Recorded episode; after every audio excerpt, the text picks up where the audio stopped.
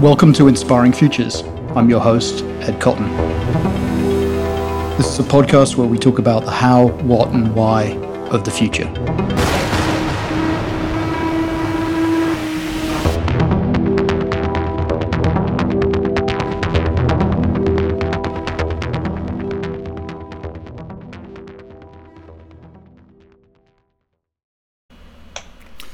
Okay, Chris. Um, thank you so much for agreeing to uh, participate in this experiment. You're welcome. I know you've been in, in preparation for this for this moment. Um, inspiring futures. This is a, this is a the idea of this podcast. It, it doesn't always it's not always executed, but the idea is to talk about the future. We end up often talking a lot about the past, but I think in some way you have to go back to the past to get to the future, right? Yeah. Um, so what I like what I like to do, and it's the sort of predictable, is for you to do the sort of um, how did you get to where you are today in a sort of concise manner. Um, I'm not known for being concise, so I'll try. As concise as you never, can be. I was never good at briefs. um, the concise story is that um, I started my career as a geography high school teacher, and the only thing that really changed was the high school bit. And um, without really understanding that much, ended up in market research in London and then advertising BBDO and what became Havas. And then followed my what Joseph Campbell would call bliss, uh, to the United States in 1991, which is something I'd already always wanted to do. And uh, advertising as an industry seemed to be a really great way of doing that. So the motivation to come for, for coming to the United States and traveling preceded my interest in advertising and marketing and things. Still does did the Wieden Kennedy thing till 2002, based in Portland. And what was really cool about that, from the geography point of view, was it was as Nike was opening up, really building its business in Europe and then in Asia. So Wieden Kennedy opened up in London, Amsterdam, and Tokyo, and I was on, always on the team that opened things up and did new things. So I got to travel around Europe, I got to travel around Asia. Um, left there in 2002 set up my own little thing called Studio Riley, which originally was a sound recording studio, which I just repurposed into a consulting business. Uh, got Todd Waterbury to design a nice logo. Uh, worked for Starbucks. Worked for um, Nokia, which was pretty dramatic because that was when uh, mobile phones were getting really popular before smartphones. When Nokia thought that the big idea was uh, industrial design of phones that would fit in ladies' purses. and they and they actually uh, denied the importance of operating systems, which kind of alarmed me. So I cancelled the contract, and um, but that had taken me again Helsinki, Europe, Germany, Singapore, Japan. It was very global. So by that point, the geography thing had become just who I was. So I was never really content or not, be, to be honest, not very useful in situ. There's no, in static, no real in static environment. In, yeah. You had to be on the move. Yeah, it just, yeah. I could do, we worked for Miller in Milwaukee, and that was about as American as I really ever got. Never really understood how people were so anyway. So uh, Apple came along as a client and then asked me to join the brand new Marcom group in 2005. And again, it was just as Apple was this the iPod had been launched, the Mac was still a disaster. Um, although they'd done Think Different, which had made people think they were interesting, but they hadn't yet fully upgraded mm-hmm. the Mac to being a totally useful machine. Uh, and importantly, the company was going global. So I think when I joined, I would guess 20%, 25% revenue from outside the States. uh, within three years of joining 50/50. So that kind of transition, which also happened to Nike uh, and Microsoft, I worked on. So it's as these businesses became global that I became more useful. partly because I had a passport, partly because I was willing to travel, uh, but part, but mainly because I've always absolutely loved this kind of exploration of people and places. So it worked for me. Uh, did Apple until 2010, and then in 2010 uh, left Apple partly because I'd sort of lost my interest in the products, which is not a healthy thing if you're at a product company.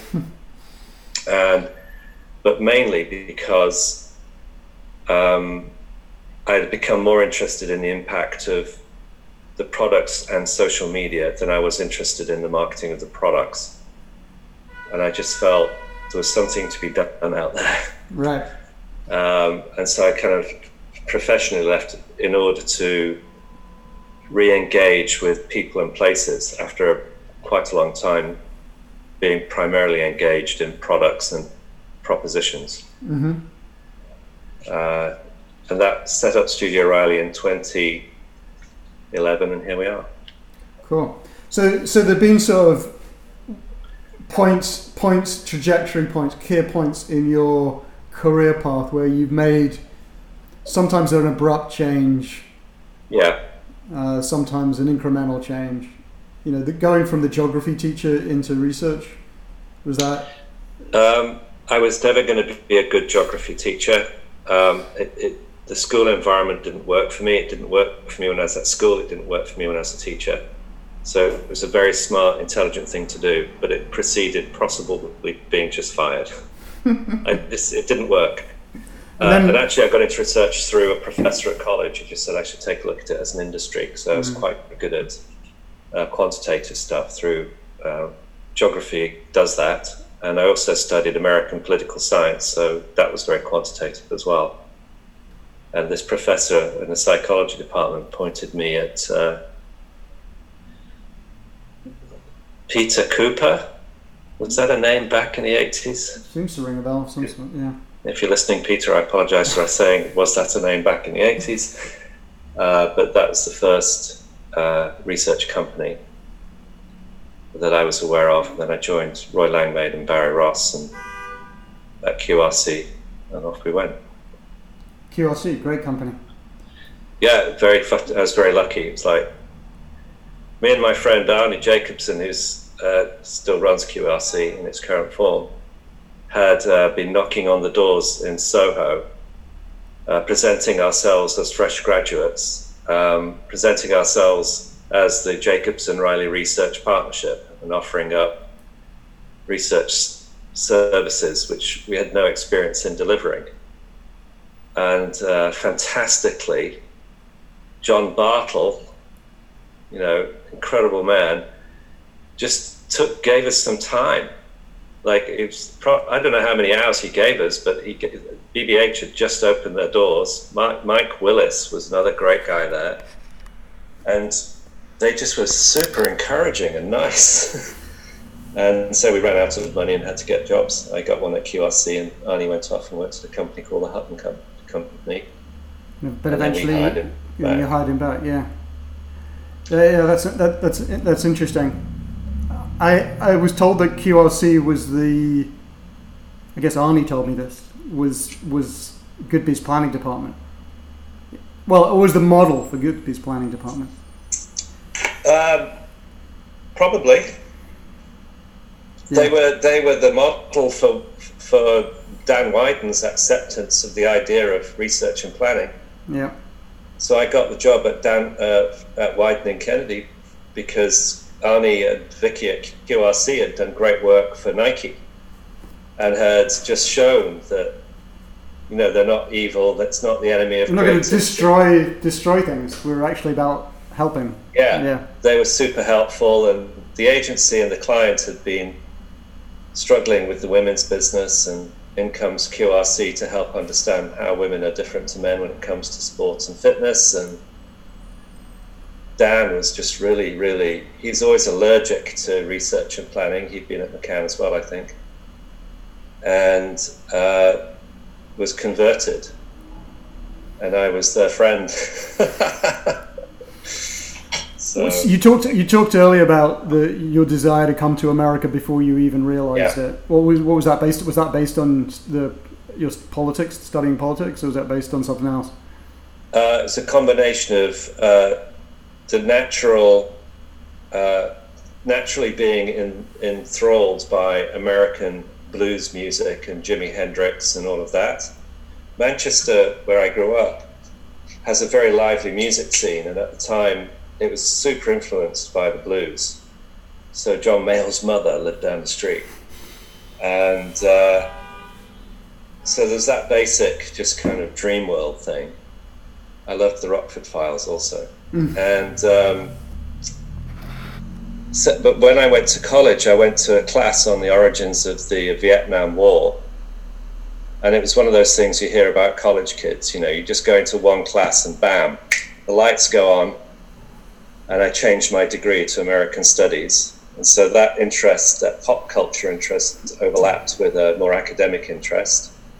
And through that, I learned about uh, the American approach to social science and data analysis and multivariate analysis and the tracking and polling and those kind of things, which were really not that uh, popular in the UK because you could kind of drive around the country in a couple of days. But in America, they were far more important tools. Became wrote a thesis on Reagan's first election, looking at whether or not people, it was called the intergenerational transfer of electoral behavior with special reference to. so whether or not kids were voting like their parents. Um, so that got me enthralled. And I mean, you may recall in the late 70s and early 80s, unemployment was very high in the UK.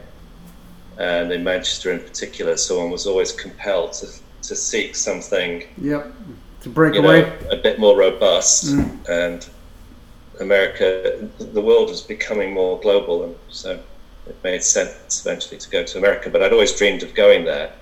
I'm going there to live, not just to visit. I'd never intended to do the hitchhiking thing and go back home. Right. So you, you, you landed at Wieden at the the start of this Nike story. Not the start of it, but the start well, of the expansion. Start, so when I landed at, they'd just done Bo Knows. Right. And Revolution was the previous, you know, so it's like walking into Hollywood. I mean, the, the, the work was like nothing you'd ever imagined, let alone experienced.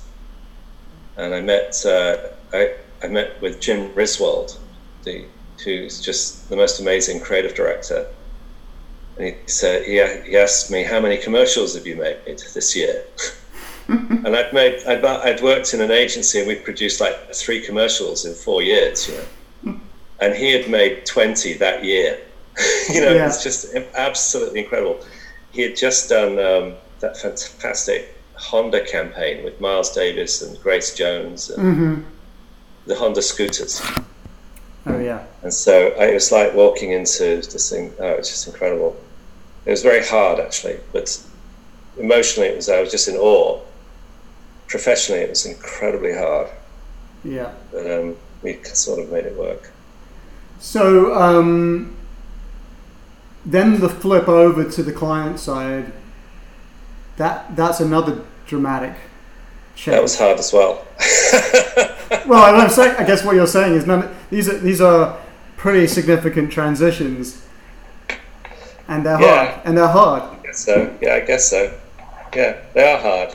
What do you, what do you, what do you, how do you, con- I mean, you know, naively, you could put on put on a piece of paper if you were looking at Fast Company's, most creative companies in the top ten list might be Wieden and Kennedy, and, right. and, and Apple, right? But and Nike and Nike, but they are very different. Yeah, they they are very different, and that's why it's so hard. I think um, I'd like to pretend that I was courageous, but I wasn't courageous. I was slightly ignorant, actually, probably naive, because it was like, oh, I was again in awe of being there. I remember sitting in the um, reception area on my first day, going, I can't believe this. I mean, I'm, I'm actually an employee of Apple. How did this happen? I had worked on Apple in 1984 because I was at BBDO and they had the account Right. in Europe. hmm So I had had a Macintosh since they were first launched. I was one of those um, people who was I traded. You know, remember they used to have company cars in London, and I had persuaded Gary Duckworth that to, to give me a second-hand car, but I needed an Apple. I needed a Mac, and it came and it was given to me in my cubicle, and the whole agency came to my cubicle and watched me unpack and set up my 512k Mac with external hard drives and dot matrix printer. Um, and upon which we ran, I ran multivariate analysis That's um, impressive. on disks I'd, I'd pinched from um, BBDO. so, uh, so being at Apple was just awe-inspiring, and so I was really motivated to to make it work. Uh, but very quickly re- learned the hard way. People actually being very critical that ad agents, the way a, the client, the way a company like Apple's work is nothing like the way an ad agency works. Nothing. There's no similarity at all, um, because the consequences of decisions are so huge and complicated, and so many people get involved. And at ad agencies, you're used to kind of going, "Hey Jim, what about the Muppets? Hey Chris, let's do a storyboard," you know. And uh, you can't do that at a company like Apple. You have to get into the workflow, and the workflow is like 18 months. And so you, you, it was a real, it's a very hard transition, but sort of made it. uh, and I always felt that I was being paid to learn at Apple, but I, that it was such an amazing e- experience with people that you never knew existed. If you're just an ad guy, you didn't ever meet the head of logistics. And then there he was. This is a guy who, you know, whose job it is to make sure that when the new iPod launched, it would be drop shipped from China via Federal Express in the exact quantity of iPods in silver and black and different hard drive sizes to last one weekend at every Apple store. And that meant predicting the sales at each individual store and drop shipping the right amount. Right. And and he was this old Flying Tigers guy. I this guy could never name, sleep. He was never allowed to sleep. But you would never see that person if you were. No. uh, And obviously, yeah. Jobs was around, right? Yeah, so, so Steve, as we all call him, was absolutely in charge. And uh, you felt that on a daily basis. I didn't report to him. Obviously, I reported to Alison Johnson, and Alison Johnson reported to Steve. And um, she would come back regularly from Steve meetings and debriefers, and off we would go. Right. Becomes sometimes a little brutal, but she's fantastic, and uh, they had just amazing people there, like you would imagine. Yeah. So, um, do you think Apple did Apple see the future? Did it, you know? Talking if we're talking about the future, we're talking about Nokia didn't see the future because it it thought it was all about beautiful handset design, not the software. Oh, that's a good question. You know that phrase, the best way to predict the future is to create it. Yeah. So I think Apple was more like that. I don't think Apple people was, well, you know, I'm sure some people were, but we weren't sitting there thinking, oh, the future's going to be Mm. A, B, C, and D. Uh, but we did know that the products we were marketing um, were different. And selling something that's relatively unique, particularly when it came to the iPhone, means you are sort of creating the future. I personally didn't ever imagine, well, I could academically describe how media was evolving. And, and actually, I remember one presentation just before I left where I was super interested in how the power structure of media would alter as devices became mobile and social media became ubiquitous and what that would do to the media industry and how that would uh, affect politics and branding.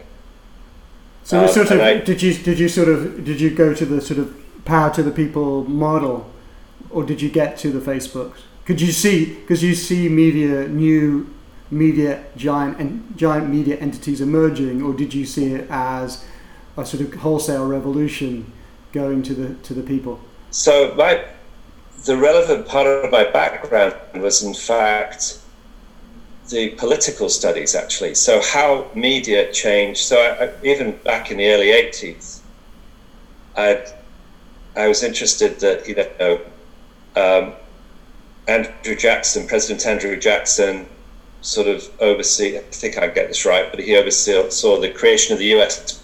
Post Office, Postal Service, and that changed the way elections worked. Mm-hmm. And Lincoln was a newspaper guy. That changed the way elections worked. Radio, TV. Mm-hmm. So I'd always been interested in that, but very academically. What I didn't imagine was where, you know, literally where we are today. It wasn't like I had some crystal ball, but I was, but what I did know was that when, and many, many people knew it, right? No, this isn't, I just read, right?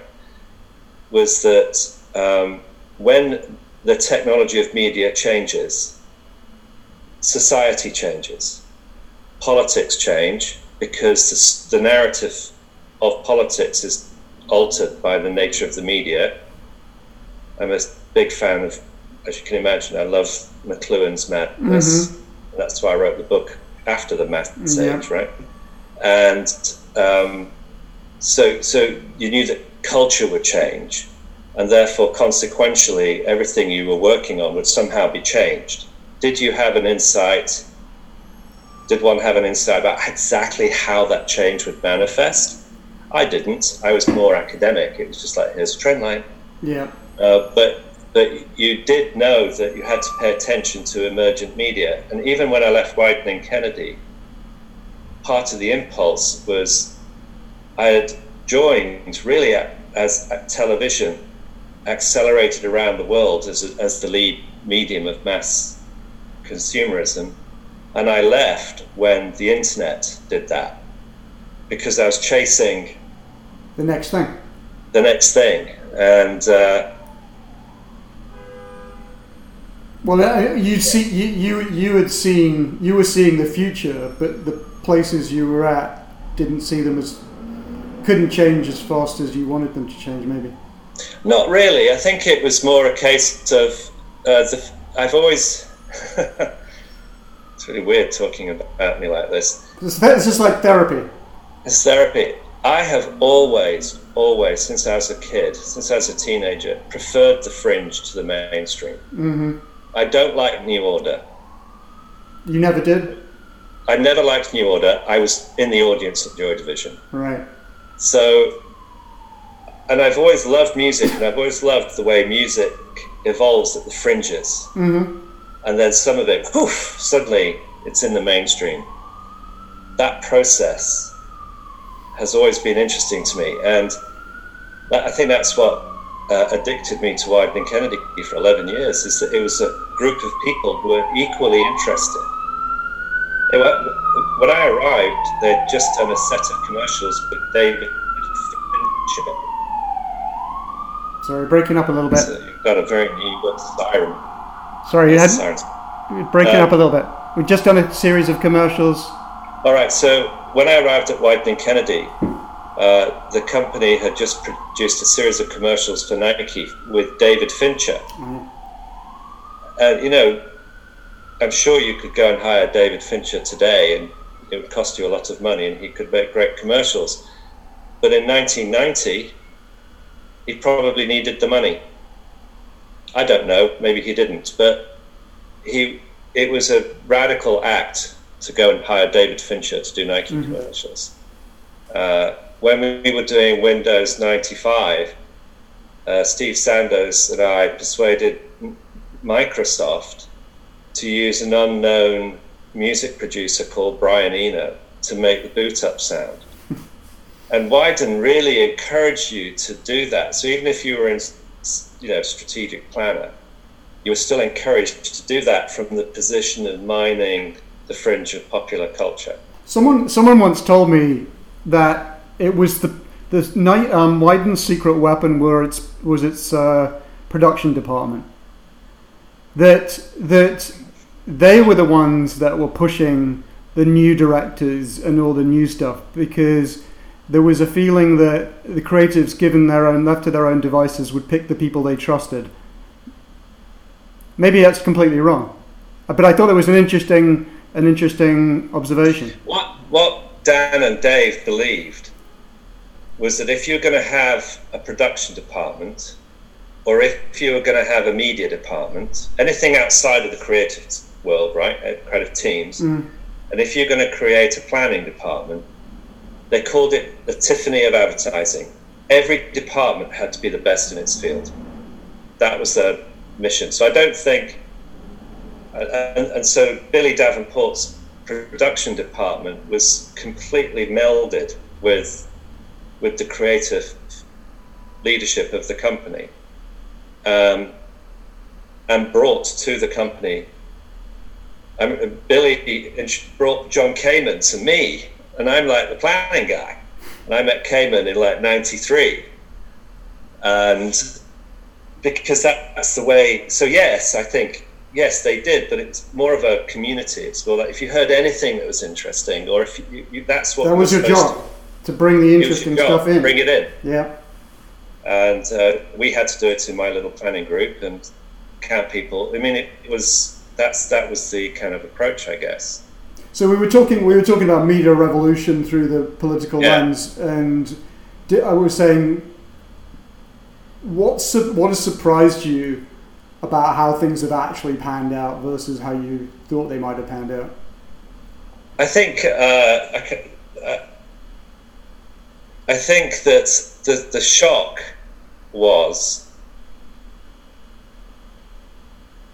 I think I drank the Kool Aid of the techno utopians. I read Mondo 2000 and Wired, Wired magazine, and I hung out in the Bay, met Stewart Brand, you know. So I think, like many people, I was shocked when the internet revealed the awful underbelly of our society. I just didn't even con- even I didn't contemplate that. it, um, and I think a lot of other people feel the same way. I think that uh, we were caught up in a bubble of optimism about how radical the idea of the distribution of media power really was. Um, and even back in the days of uh, chat rooms and bulletin boards, when Wired ran that article about the day alt-rec cats was attacked by alt-rec dogs or something. And all these people went into this chat room where cat owners just swapped stories about their cats, right? Completely benign. But they went into this chat room and started contributing in terrible ways. They're telling stories about cats which were untrue and vile and violent and disgusting. So even though that was, then we thought that was funny. I remember that article, but I don't think I ever understood the true depth of change that, that this revolution would actually create, specifically around fanning, you know, the toxic elements, what I would consider to be the mm-hmm. toxic mm. elements of society, the violence, the you know, the intolerance, the, the, the nastier side of human nature. That, that I was not prepared for that. Mm. Seems like seems like Facebook wasn't either. Well, Facebook was founded so that sort of marginalized young men could think they could get laid. So it's sort of the, the DNA is a bit awkward. Uh, but again, I think many of the people who went to Facebook uh, went having been sold a dream that the world would be a better place if we connected it. Um, and so this reality that we're discussing, I think, has been a shock to a lot of people there, and it's been very destabilizing. Yeah, I mean, it seems it seems like the, the we the revolution has created companies of such enormous scale, size, and power. That, Yeah. that, that, you know, there was a lot of people talking about long tail and hyper fragmentation, and we're all going to have our own media company, and we're all going to have Me TV, and there's going to be millions of media entities. Which has turned out to be true. It's just all being aggregated by Google Right, Google and or Facebook. monetized by Google. Yeah, Um, our mutual friend Mark Barden, of course, worked uh, with Black Rocket on Yahoo. And do you remember the portal strategy versus the search strategy? And, right. um, and I think we all knew that advertising was going to be consequential. I don't think I knew or I imagined it would be the most consequential element of the internet. Um, so I think kind of the, this going back to your question about the surprise. Um, I remember telling I, I have a wonderful father, and I remember telling my father this terrible, stupid, t- kind of early twenties nonsense, right? Dad, perception is more important than reality. I work in the perception business, you know. And I've always been embarrassed that I did that to my poor father. He must have been so upset that I was such a shallow, venal young man. But tragically, it's turned out to be correct. And so that, that moment has lived with me. And I remember it frequently because it, I look out at the world and I'm shocked at, or surprised, surprised and shocked at how our discipline has actually become so so huge. Right. And so so it does change the world, but I don't think we ever imagined it would change the world in the negative ways that it has. Um, and I think it, sometimes you've got to really kind of go to your happy place and figure out how you can work work on stuff that's is is actually quite good. It is ethical. And so when I wrote the book, part of the motivation was to draw attention to the power and the importance of ethics. Right. And I could never have imagined that thought 20 years ago or 30 years ago. And now I think it's probably the single biggest challenge facing anybody who works in media and creative work, does creative work. So, so when you when you think about when you think about ethics in the context of this technological revolution and the and the availability of technologies, Yeah. How how how how do how does a how does a company demonstrate its ethics? By having them. Do you think many? Do you Well- think? do you think? Do you think at the end of the day, a lot of companies don't have ethical standards, or are they not in the?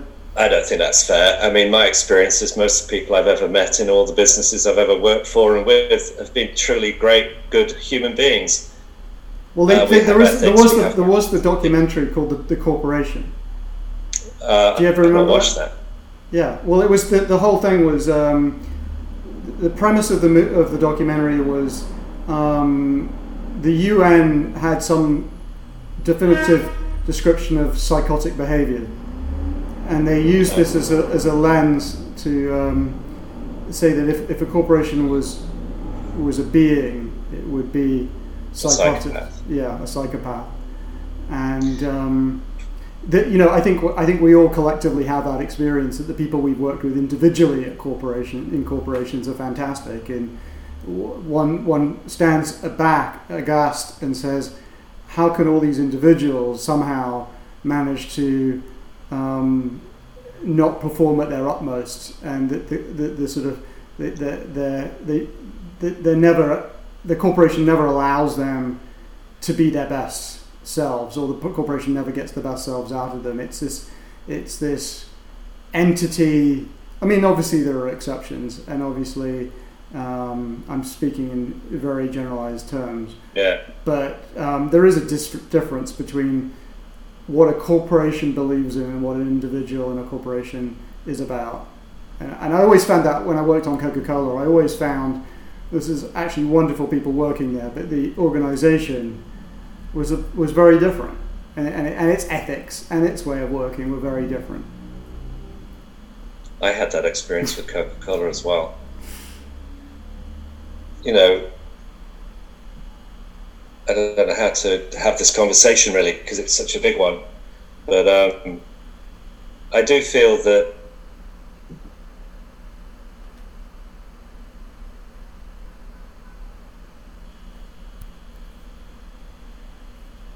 maybe we just, maybe somebody censored us. Oh, hello again. You're back. I think we had a censorship issue. Someone, it seems like someone froze the, the video. Executives at, the executives at Coca-Cola found out we were like about to like say bad things about them. Um,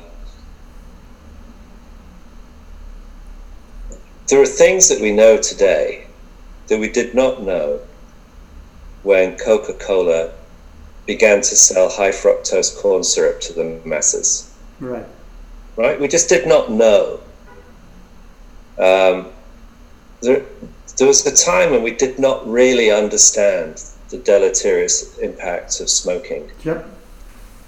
We did not know the impact of the oil industry on climate and all of that. Mm-hmm.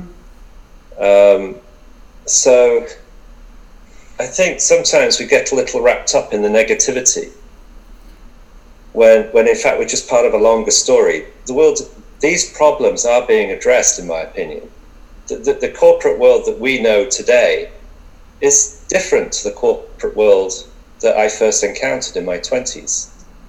It is concerned about a lot more uh, than it was concerned about back then.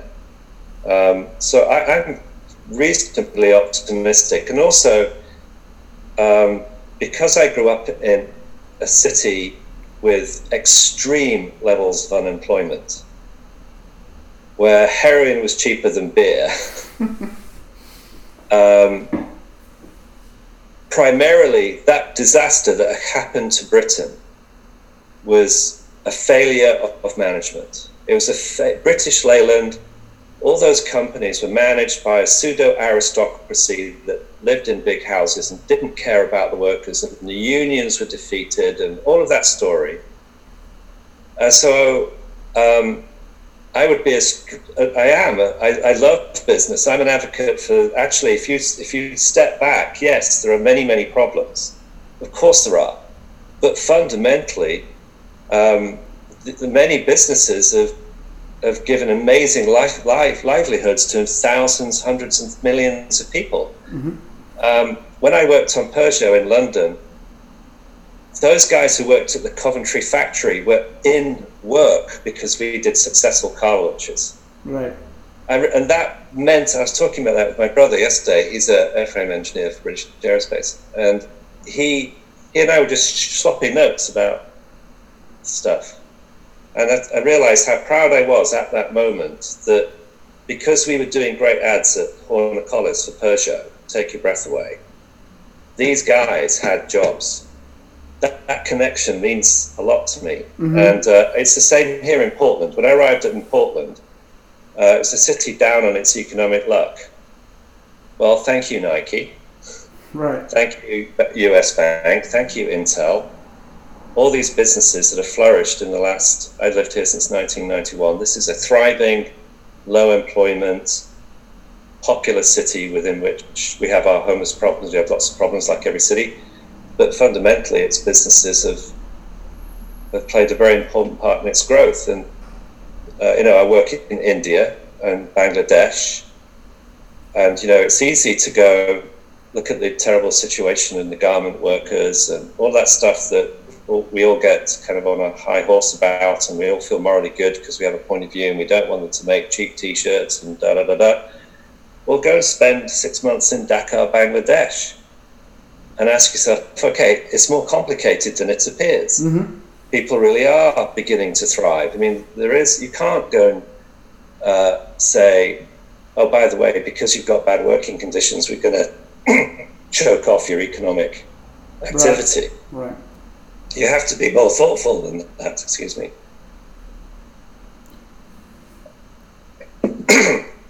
Yeah, I mean, so, you're right. It's easy. To, it's yeah. easy to be. It's easy to be reactionary. Um, and I mean, I, I, I went to China once and was, did a thing about the environment.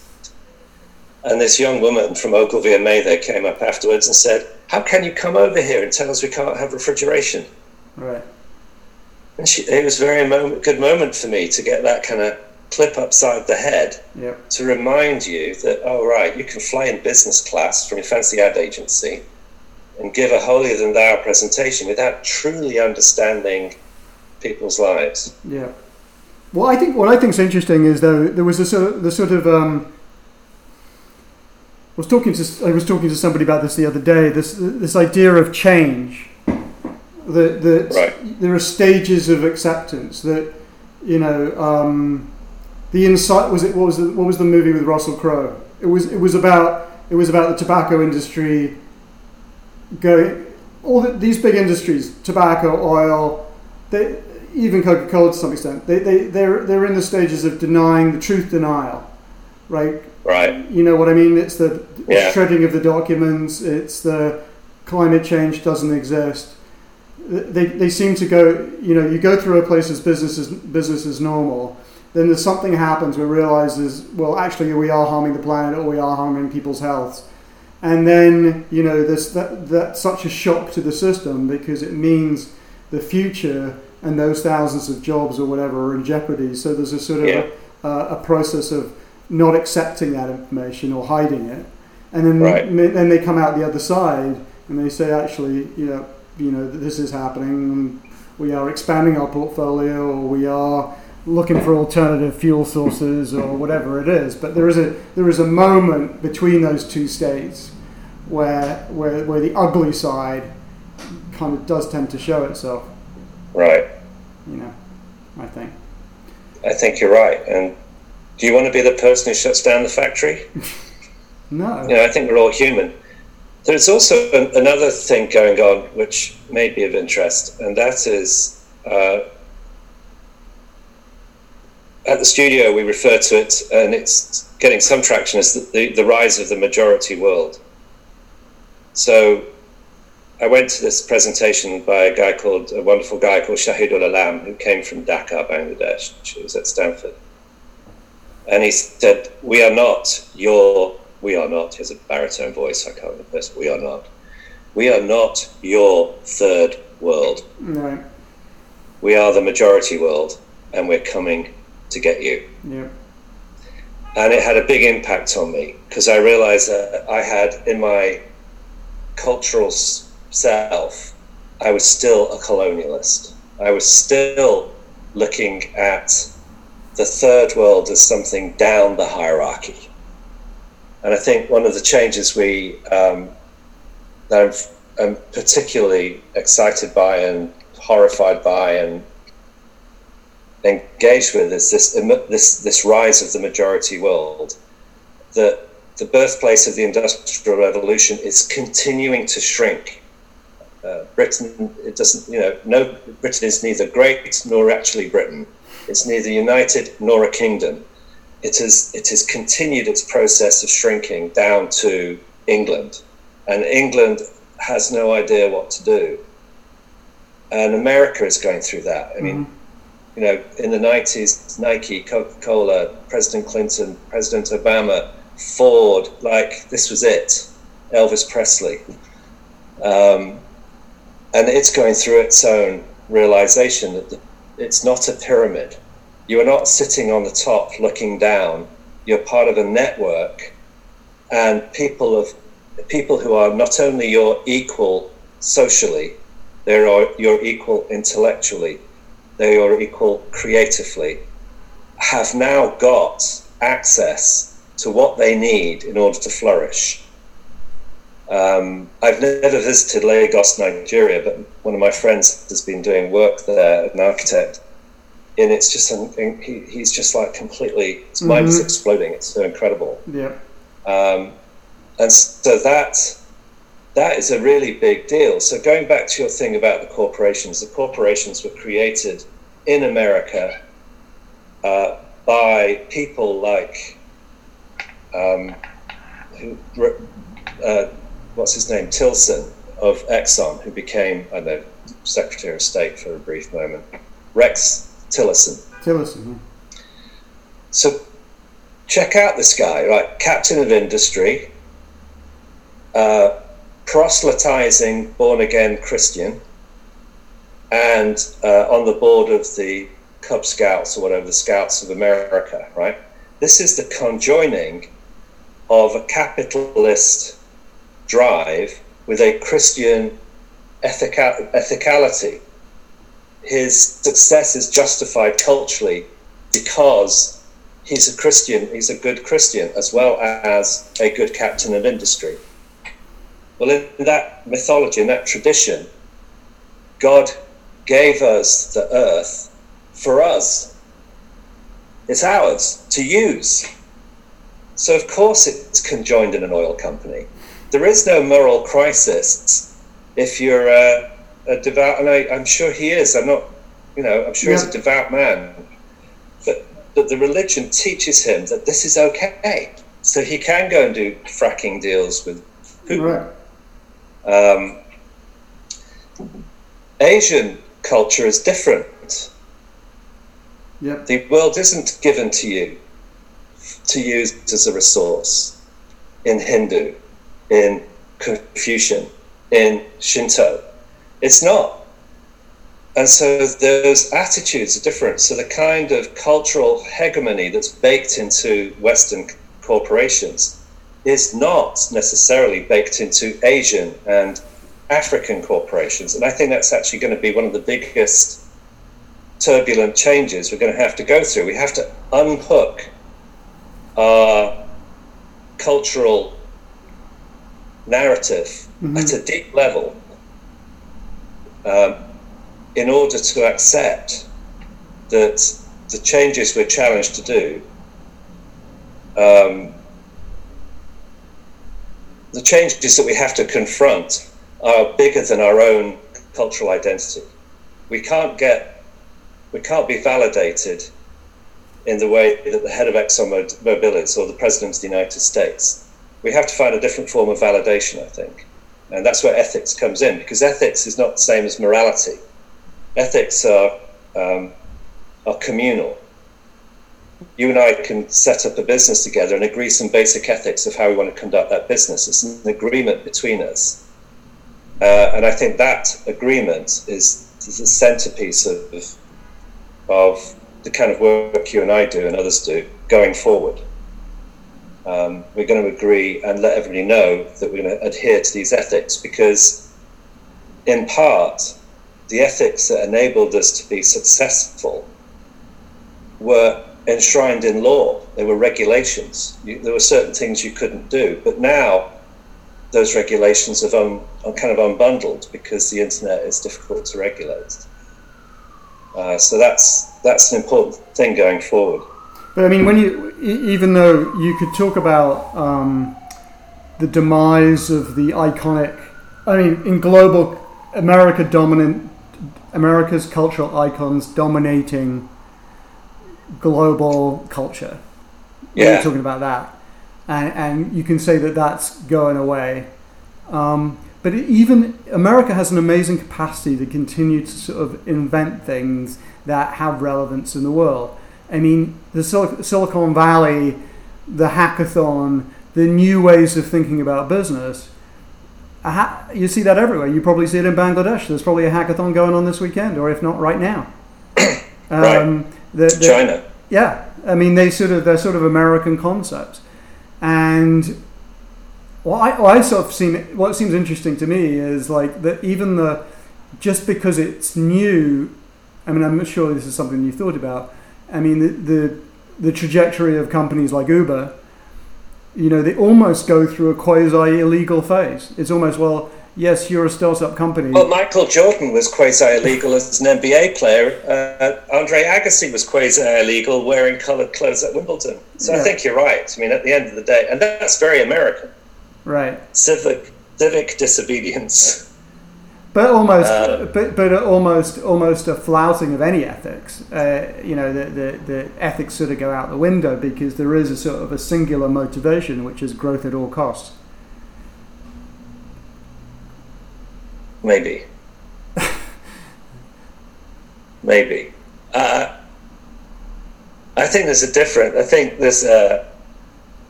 I work with this company in London called Zoe, and it's dietary business. And we, they said, "Oh my goodness, you've become very American." And it's because I said, "Here's what we do: you obey the law, and you fight the law. That's what we do.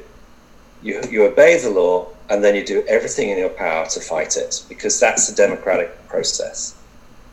And I think Uber Uber had a whole bunch of ethical crises that were nothing to do with their business model and what everything to do with just being run by some people with dodgy attitudes to stuff.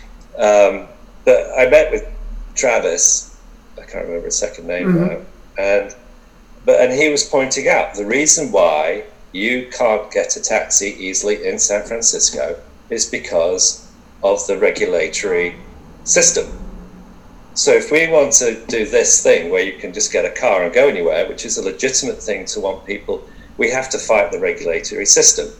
So we have to break it. So that's in keeping with what you're saying, but I wouldn't say that it's somehow greed versus good. I'd, I'd say that when when systems are being attacked. They're being attacked. Yeah, I think this. I think it's interesting. I think it's interesting. I, I, like. I like the idea that you know to start something new. There's got to be a rebelliousness. You've got to challenge the status quo. Um, but it seems to me that that also people get confused in a culture that that practices that, and suddenly it's okay to uh, go hack Lyft's uh, database and uh, steal their data, and suddenly these are the, you, you don't really have you don't you don't really you don't have a clear ethical code, and so if you don't have a clear ethical code, um, then I think your culture swims dangerously into areas that just don't seem so great. Yeah, and we've always had bad actors. There's always been bad people breaking the law. Yeah. Um, and now some of those laws are very weak. It's very difficult to figure out how to prosecute the guy who hacked Lyft. So what's the law there? Um, but even that's changing now. Right. So I, I, kind of agree with you, but at the same time, um, well, I mean, all I'm well, I guess what I'm saying is, if we were talking about the the, the new majority and somebody in Dhaka, majority world, a majority world, yeah. Um, do you think they follow. You said, are they following their own ethical code that is very different from ours, or are yes. they? Oh, you think they are very different? Yes. So a startup. And so, so, and that, but I'm not. What I'm not saying is, is that it is that it's either better or yeah, worse. It's just different. It's different. So in a collectivist culture, the idea of an intellectual property is different. So that's Japan. And, and and then we, we, the mirror then becomes well okay we have our own ethical code. And one part of the ethical code of the united states is that intellectual property is yours and it's, it's property. Property is so important to our culture. It's not that important in africa. And, and so if you've got the choice between uh, medicating somebody so that they don't get some horrible disease. And you can't afford the drugs because an American corporation owns that intellectual property. Just hack the thing. Yeah. And, and, and we would think of it as stealing, and they would think of it as curing the sick. Right. So what, where are the ethics there? So I think we have we are going to be challenged. So, we are being challenged. Clearly, we're being challenged. So, so how do, how do people? So you're an, so you're a senior executive in an American company and you're you're what what do these what does what needs to happen to for people to get this? I think two things need to happen.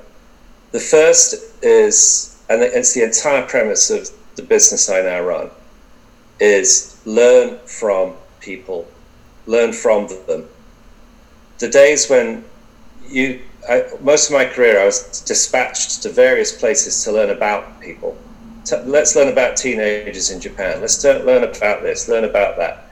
Uh, my friend Kay Scory, you must okay. Mm. Uh, she goes, when, people, when corporations listen, they do so to sell. Stop. You're listening in the wrong way. So, first of all, really, really change the way you learn and listen and learn from people. Um, and lots of these companies now have extraordinarily talented people working in the company in different countries, but they don't create, um, a, a, there is no listening language for them.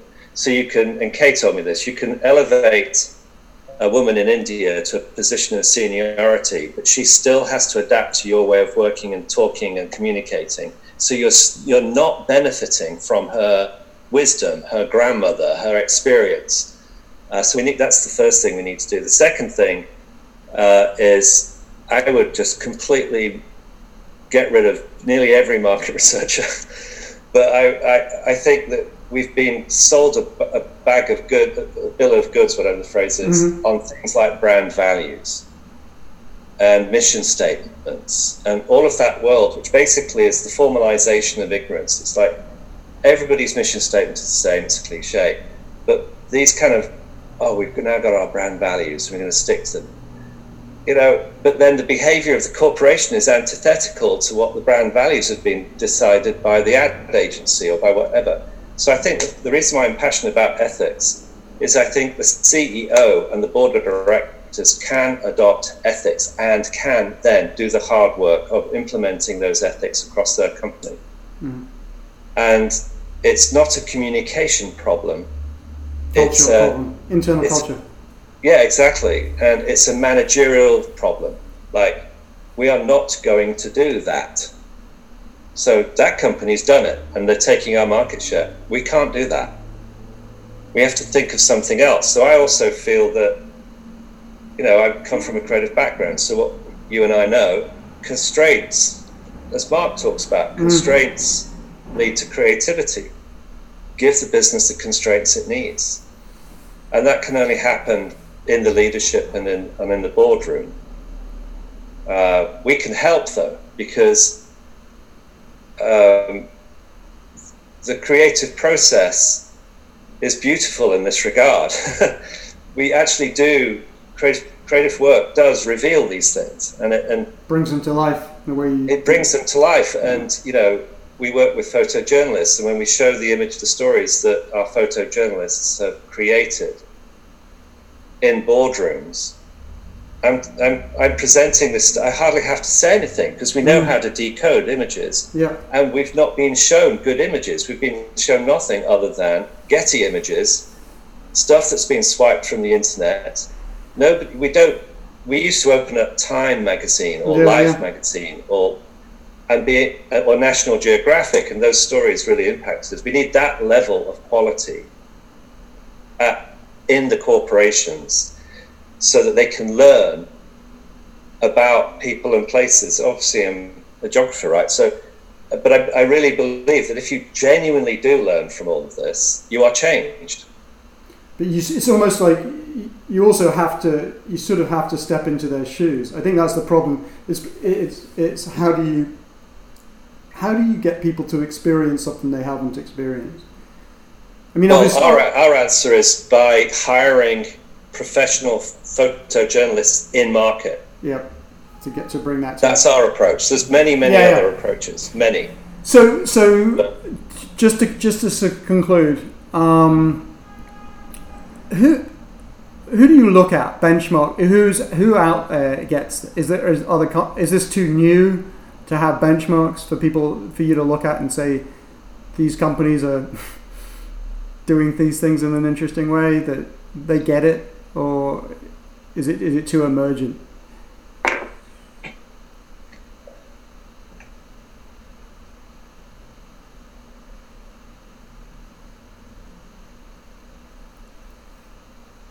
I, I, I, there's something going on in the fashion industry. When you see new, when you see new fashion there's something going on there that I think is probably very interesting. There's something about the fact that the ad industry never got any traction with the fashion industry, right. and the fashion industry turned out to produce the best brands. Now they've got their own ethical crisis. Uh, we work for Uniqlo, so we're right at the front line of that. Yep. Um, Well, fashion the fashion brands had creativity at the center, and it was always a yeah, clash. So, There was always a clash right, with that. Um, I mean, I have to say that in, here in Portland, you can't help but be in awe of, even when they make mistakes, you have to admire Nike. hmm You just have to. They, their capacity to learn and change, and be motivated in the main by all the right things, is pretty impressive to me personally. Yeah. I don't think they get enough credit for that. I don't. I, I think you know they're they're kind of a legacy company that's managed to get it. You know, Yeah. in a world where everyone's critiquing legacy companies for not being able to evolve and change. Well, it's because it's because every single Nike person loves athletes, and athletes don't put up with this shit. Athletes are dealing with every problem we can imagine, right. and and so they've got they've got this learning, or they learn from their athletes. And of course, in my career, obviously, I was super influenced by by how they do marketing and how they learn. They're not sitting around just thinking that a Millward Brown presentation has got value, which obviously it doesn't, never has done. But they, they, you know, people would get back in the day. People would get on buses and go to college campuses and figure stuff out with Yeah. students. Yeah. So they're just a very good learning organisation, I guess. I, I was super influenced, by the way, uh, by Senge and the uh, the fifth discipline. Remember that? Mhm. the art and practice of the learning organization. And, and in that book, he says the best test of the health of a company is the speed with which bad news travels from the bottom to the top. Ah, yeah. And Apple, Steve knew before you knew. Yeah. He read his emails. Yeah. Yeah. So yeah, it's um, it, it's interesting. I just I was just looking just now at um, Kraft, um, Mm. which uh, which I think is a, is a, is a fascinating. You know, here's the it, here's inter- it's an interesting story because you have got you've got 3G from Brazil. Yeah. Um, who um, believe in zero-based budgeting, which apparently Right. was a book written as a joke in the 70s.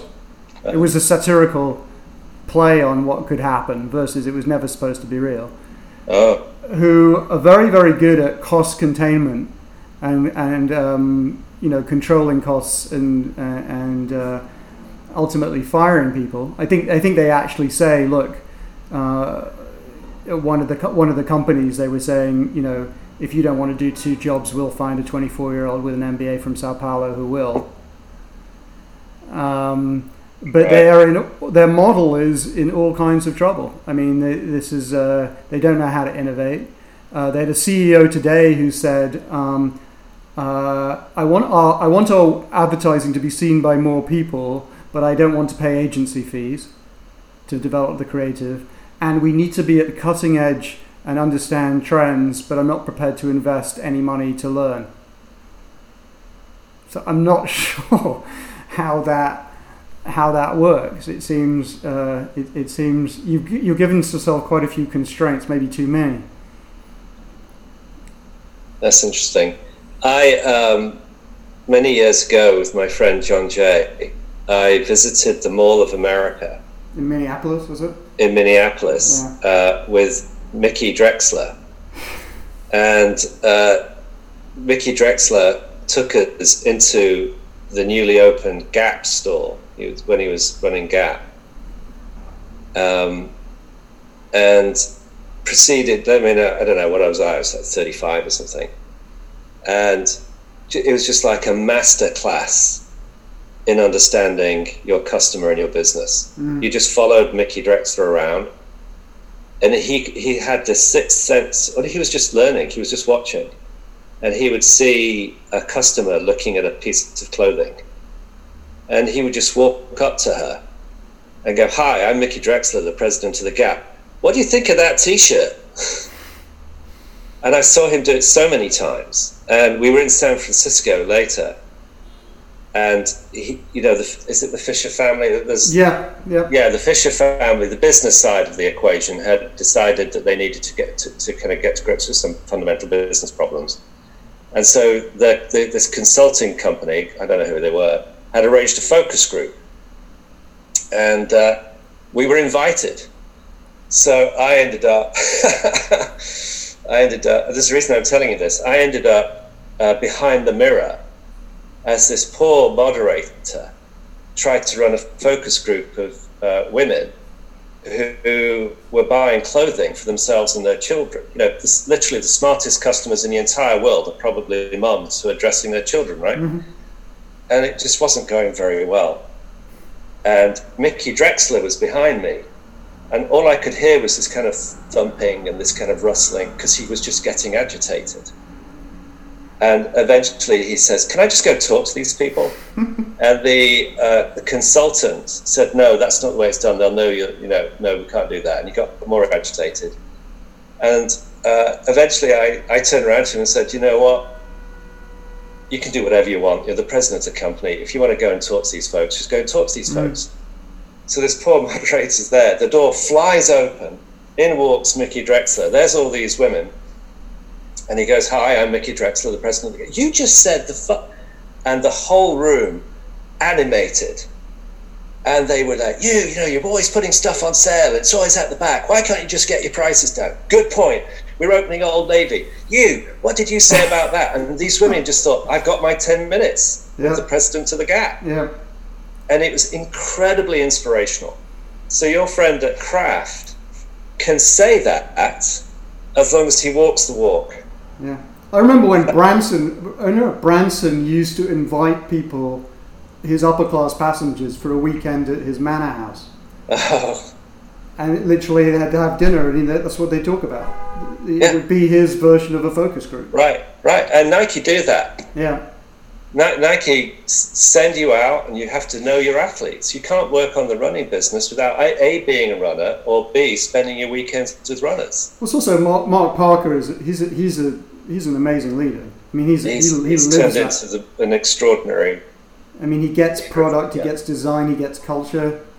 Yeah, I mean, and he's a you know, he's also a kind human being. Yeah, he's a generous man um, which I think matters actually. I think the reason he's very successful is in part because he's actually a very decent person who's also got the discipline to make difficult decisions. Yeah. So, um, who would you who would you suggest some of the themes we talked about? Um, what should people be reading, listening to, following? Who? You, um, you, mentioned the man, the man, the man you saw talk. Uh, Shahidul Alam. S H A D I. Shahid Shahidul Alam. So. And, and, where, and he's at Stanford. No, he's a he's he runs a photo agency and photographic school in Dhaka, Bangladesh. Okay. Uh, he's just come out of prison because uh, he criticised the government before the election, so they put him in prison. Uh, so he's but, but that whole world. We're working with a photographer in India this week called Raghu Rai, who's 76 years old and was documented India after the partition. Photographed their sister uh, Teresa, what her Saint Teresa, whatever her name is, I can't remember now. Mother Calcutta. Teresa. Mother Teresa. I'm more on the Hitchens side of things than the Catholic side of things. Uh, and photographed Pandit Nehru and Gandhi and blah blah blah. Mm. Uh, and so I'm finding that these, it's really worth getting out of the business world and digging around with people like that. I'm also, I'm reading right now 21 Letters by Charles Handy because again, he's 86 years old and I'm really curious as to what these uh, people have lived, lived long lives and seen a lot to change. What's, what are they saying? How are they feeling about stuff? And I've always been a fan of Charles Handy. He wrote The Elephant and the Flea I read it in the 80s and decided I would always be a flea. um, so he had a big influence on me. Um, actually, there's a business book which I think is quite good, uh, which is um, No Ordinary Disruption. It's by a, a group of people from McKinsey, Richard Dobbs being one of them. Mm-hmm. And if you don't want to read the book, he did a really good presentation in London to the business of fashion audience, which summarizes the book in 15 minutes. And I share with a lot of people. And it was, Because- his his whole it's about what's happening right now. Yeah, he basically says here are the four things that are disrupting the global economy. Any one of them would would disrupt your your your company, and we're having four at the same time. hmm Uh, he's a very good presenter, and he points out that, which I think is true, uh, that if you're in a position of leadership today, you got there because you made good decisions during the course of your career, and not a single one of those decisions would work today. Like you, you actually have no experience. You, you can't rely on your past experience to make decisions today. So you have to rely on your instincts and your judgment, and you have to listen and learn and you're still capable of doing it, but don't think That what you what what, know you, what what to took do. you what took you to where you are today is going to Yeah. help you in the future. Yeah, they Yeah. they they've written. Um, I've been interested in this whole thing on the superstar company concept. I don't know if that's part of the same thing, but but more Okay. more economic value is being driven by fewer and fewer companies, and Uh-huh. it's sort of like there's two there's a there's a head and a tail, and Right. the, and and the head is is taking out more economic value and then Right. the, the the end of the tail is losing more money. So you've actually got a whole load of companies who are kind of in limbo land. They're not making a lot of econo- economic profit, um, and the economic profit is, and they've actually kind of identified the traits of these companies, and and, and some of it some of it involves geography actually, because Right. there's, a, there's a superstar companies have a geographic centers. Right. Um, and then the other fascinating thing is that mobility is possible. So you can be a complete dog losing tons of money, but given the right strategy, yeah, you can move up, which is sort of obviously, obviously a selling point for them. yeah. But it, it is interesting. Robert Kaplan, The Revenge of Geography, is another book. Is that new or is that old? No, it's not very new. No, that's a. Uh, I, I, I met with um, Joi Ito, the head of MIT, recently, and he's written a book called Whiplash.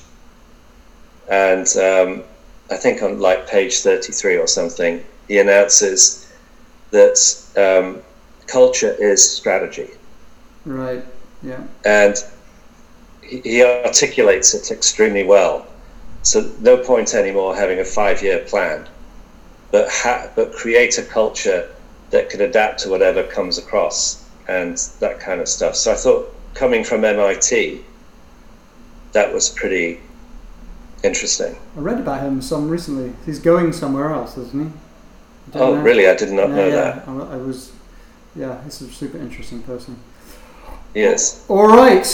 Well, that was. We could do another two hours of this rambling on about all kinds Another of interesting time. stuff. But we we we uh, let's call this part one Okay. Of a conversation with Mr. Riley. Thank you very much for your time. You're very welcome. Thank you for Jade's organisation. Jade, without whom Life could not go on. life would simply not operate. So uh, great talking to you. Really.